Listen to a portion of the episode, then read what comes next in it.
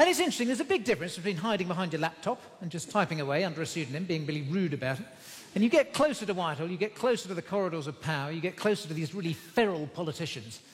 And uh, I lost my nerve a bit, I have to say.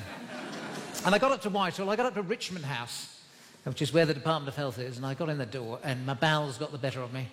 and I needed to find the toilet. And I, it's a bit of a rabbit warren in there, and I'm walking around the Department of Health, and I finally I find the gents.